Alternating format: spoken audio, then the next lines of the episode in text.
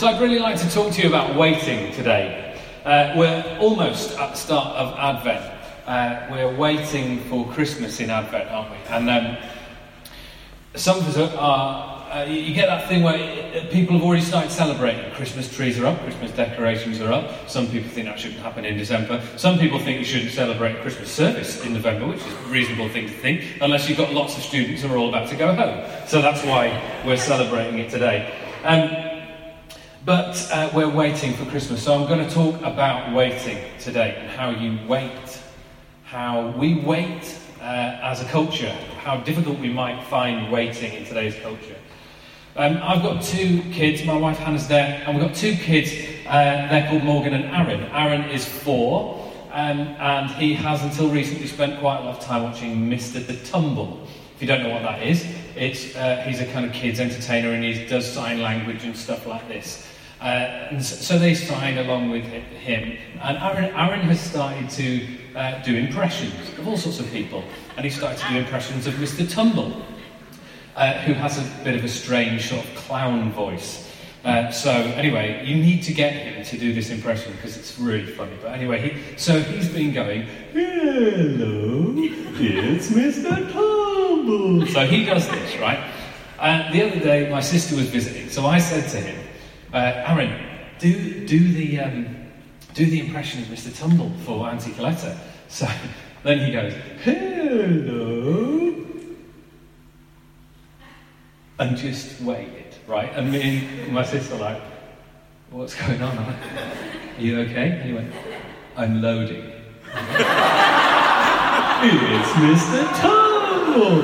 And he is just doing an impression of the iPad. That's what he's... he's so, do ask him to do the impression, the loading version and the normal version.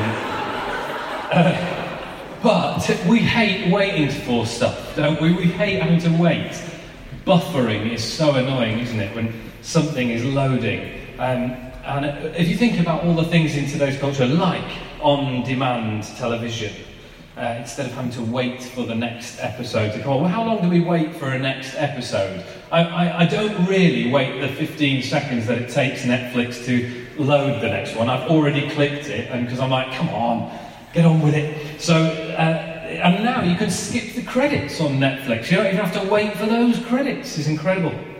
Instant messaging, fast food, the fast lane in a motorway, uh, next day delivery, in fact, Amazon are now thinking, aren't they, about uh, having drones that will deliver so that you, can, you don't have to wait for longer than half an hour, so that it will just deliver straight to you, because you don't have to wait, because waiting is rubbish.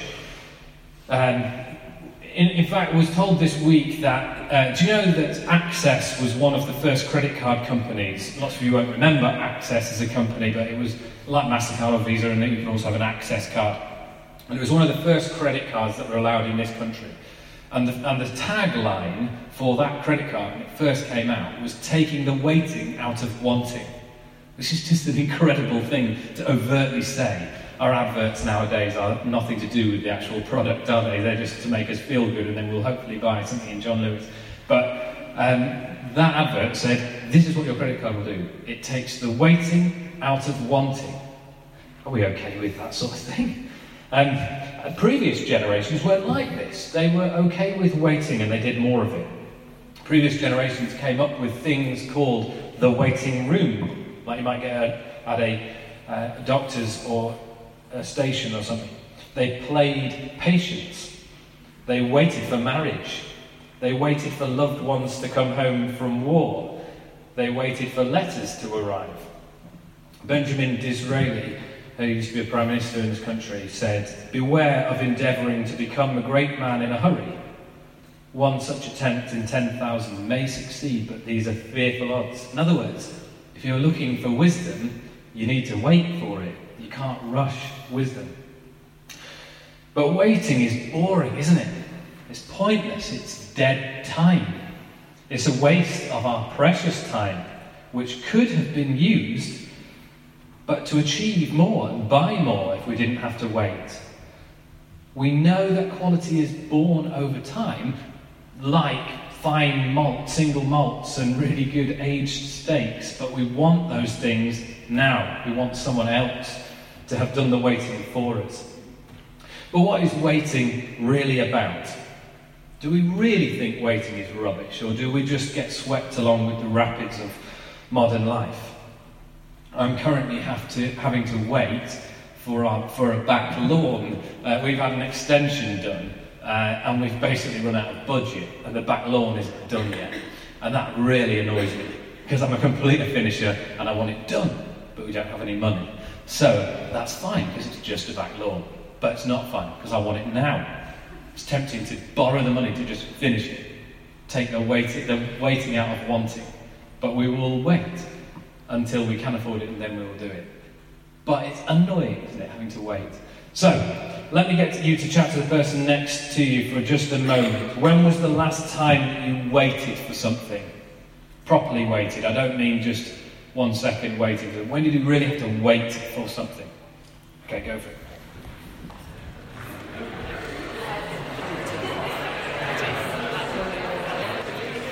It is difficult to wait, isn't it?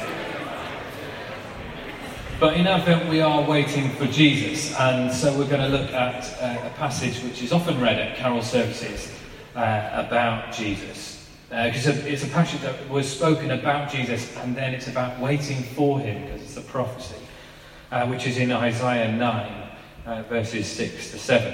I don't think we've got the Bibles in the pews today, have we? So uh, if you can find it on your phone or anything, then that's fine. Otherwise, I'll read it to you. For to us a child is born, to us a son is given, and the government will be on his shoulders. And he will be called Wonderful Counselor, Mighty God, Everlasting Father, Prince of Peace. Of the greatness of his government and peace, there will be no end. He will reign on David's throne and over his kingdom, establishing and upholding it with justice and righteousness from that time on and forever. The zeal of the Lord Almighty will accomplish this. So a son is given, and this prophecy is given about Jesus approximately 700 years before he is born. And the people of God waited for the arrival of Jesus, which we now believe, those of us who do believe, uh, to be about Jesus 2,000 years ago. It happened. The Jews are still waiting for that prophecy to come true. But a child, it's a funny way of phrasing it, isn't it? A child is going to be born and he'll run the government. There are people who would be okay with that at the moment uh, compared to who is running the government. But uh, that's what we're told. It's a weird thing to say, isn't it? There's a person that's about to be born, and they will run the government. The government will be on their shoulders. Um, the crucial word is will in this. The government will be on his shoulders, and will he will be called Wonderful Counselor. And of his government and peace there will be no end. He will reign on David's throne and the zeal of the Lord Almighty will accomplish this. At the time of writing, that wasn't the case. So, whoever was writing it was aware they were going to have to wait for this thing to happen. It hadn't yet come to pass. But waiting isn't an inactive pastime. Waiting is active. How we wait really matters how we wait for things, but also how we wait for outcomes and things that we're praying for. I wonder what you're praying for, and are you willing to wait for it to happen? Valuable things are worth waiting for. So Jesus was worth waiting for because of who he was and who he ended up becoming. But also, I would suggest that the value is in the waiting, not just in the thing. So, yes, the thing is valuable that you're waiting for, but the value is in the journey as we wait for something. So, waiting isn't just an absence of activity, it's an active, focused, persistent patience. Uh, I used to be a waiter in a restaurant and then in a hotel when I was uh, about 17, and that's what waiting on, isn't it? When you're, you're waiting on a meal or a restaurant or something got a bit of work waiting on for a while, and um, it's called that because you're attentive, I. Used to work at the Royal York Hotel, and we used to do a lot of weddings. And when you're doing that, um, I remember being one of three silver service waiters, and you're just you're waiting in the room, arms behind your back. You get like told off if you put your hands anywhere other than behind your back. You're ready, ready to uh, serve, and I'm looking around the room the whole time. Does anyone need anything? Yep, they do. Yeah, I've spotted it because I'm attentive. I'm waiting uh, to serve in a, in a permanent state of active um, service, I suppose. But I think we, uh, I think that's quite similar to how it is in our relationship, waiting on God, waiting for Him. Isaiah uh, also goes on to say later on in uh, Isaiah 40, 31, it says, uh, Those that wait on the Lord will renew their strength. They shall mount up with wings like eagles. They shall run and not be weary, and they shall walk and not be faint. So it's an active thing to do, to wait, and it's a strength builder. It's not just an eternal queuing system that we're stood in waiting for something to happen. And you see it as well with David, who is one of the kings in the Old Testament, uh, and one who is a very good king.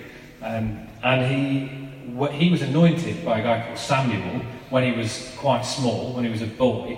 And he said, This guy will be the king of Israel. He anointed him king, and then 20 years elapsed before he then became king.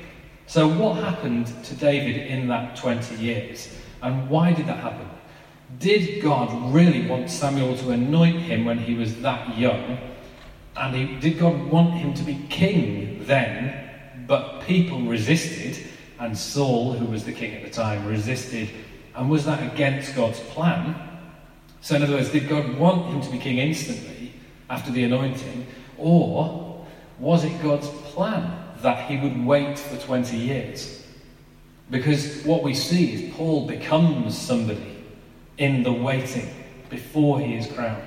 So, who are we becoming as we wait patiently for stuff?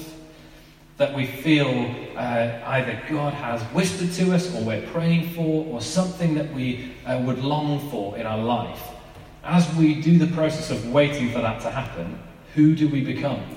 Do we just get frustrated if it doesn't happen straight away? Because I reckon David probably got pretty frustrated as he waited for 20 years, knowing that he was God's person to be king. Moses, as well, you see him waiting patiently uh, in the desert and leading those people uh, through the desert, the people of Israel, nearly, nearly there into the promised land, and then having to go for another huge walk. Uh, and just again waiting for that to happen. But the people of God become who they are in the waiting for the promised land. If they had just walked straight in, would it have been the same? We don't know. But what we do know is something happens to us while we wait with God. What happens to us? I would suggest three things. We, our anticipation increases, our appreciation increases, and our determination increases. So our anticipation uh, increases because our hope, as you wait for something, your hope increases. And if you're waiting to go on a holiday that you're really looking forward to, you're hoping for it. So your anticipation increases. Your imagination is unlocked while you wait. And imagination is an incredible thing. It's how God speaks to us a lot of the time through our imagination. It's what we can image. Uh, and we're created in God's image, and He uses image a lot. So anticipation is important. Also, our appreciation, our gratitude, the extent to which we're able to savour the goodness of something is increased if we have to wait for it. I, I once, did, a few years ago, did a 50 mile walk with a bunch of the guys who are on the fusion team that I work on. And we, so we walked for 50 miles uh, with, uh, without really sitting down. Uh, we had occasional breaks, but we just pretty much did it in one go.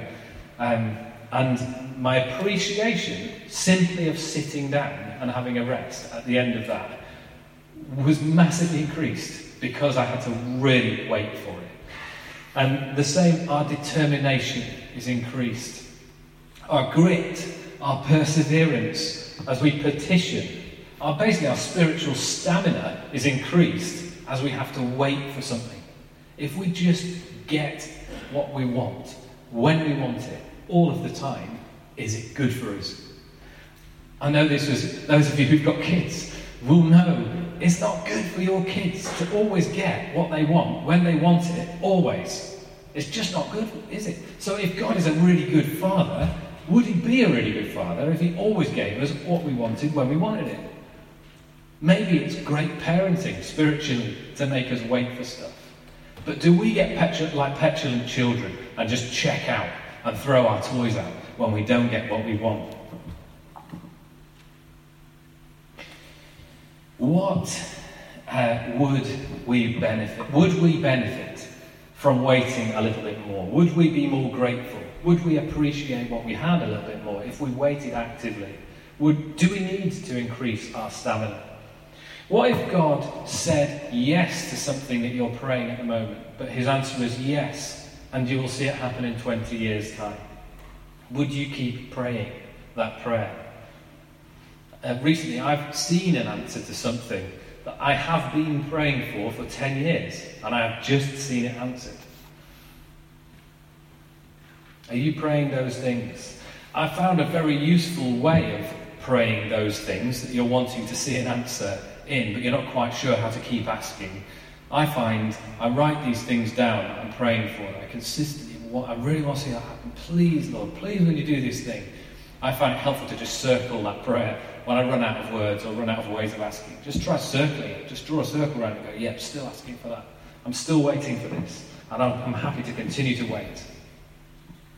And I've also been doing the spiritual exercises of St. Ignatius at the moment, which is a, a, a sort of meditative process. Uh, and it's brilliant. It's a guided process that I have a spiritual director for who I meet up with, and she helps me uh, think through what I'm meditating on. And I do an hour uh, a day, three days a week. So, an, three days a week, I'll sit down at 6 a.m. and spend an hour with a very short passage in the Bible and meditate on that passage for that hour. And you're not allowed to journal anything, you're not allowed to write anything down or do anything. You just need to sit with that verse and let it chew it around and let it affect you. Uh, and then you can write stuff afterwards. And it's really difficult. Waiting is really difficult. Um, but I've found that it has changed me as I have done that. The whole, a whole world becomes unlocked in our imagination if we're willing to sit and wait and see what God says. It's quite incredible. I, I, worked out actually that it will have been, when I've done this thing, it will have been 225 hours of waiting uh, that I will have done with these different passages of the Bible. So, how, do you, how does that work for you? How do you wait on God? How do you wait with Him? Do you ever wait, or do you always fill the gaps with a phone or a laptop or just a book or some? Are you always filling gaps, or do you ever just sit and be for a bit? There are some things that we have to wait for. The Bible says there's some things that only happen when we pray and fast. And fasting is kind of waiting for food, isn't it? It's a, a denial of eating so that we'll just we'll say, well, we'll eat later. We'll, we'll put that off. We'll wait because we really want to see something happen. And the Bible says some things only happen when you fast. Do you ever do that? So, as we are persevering and petitioning God and waiting on Him, I think we will be changed as a people. And as we're waiting for Christmas, it's kind of a funny thing because you're like, well, Christmas is going to happen, it is inevitable, whether I wait for it or not. And Jesus has already come 2,000 years ago, whether I wait or not. So, what's the point of that? What's the point of waiting on that? And I think it's because we're changed in the process of waiting. That's why it's good to wait during Advent. It's good to expect something. We're formed in the waiting. He meets us in the anticipation and he increases our appreciation of him in the stillness. He strengthens our determination in the patience of waiting. Waiting is to the character of man as carbon is to steel, it strengthens us. He is worth waiting for, and he's worth waiting on. So let's wait. What I'd like to do is let's wait for one moment, let's stay quiet for a minute while the band come up and we're going to sing our final song. But let's just spend a moment waiting.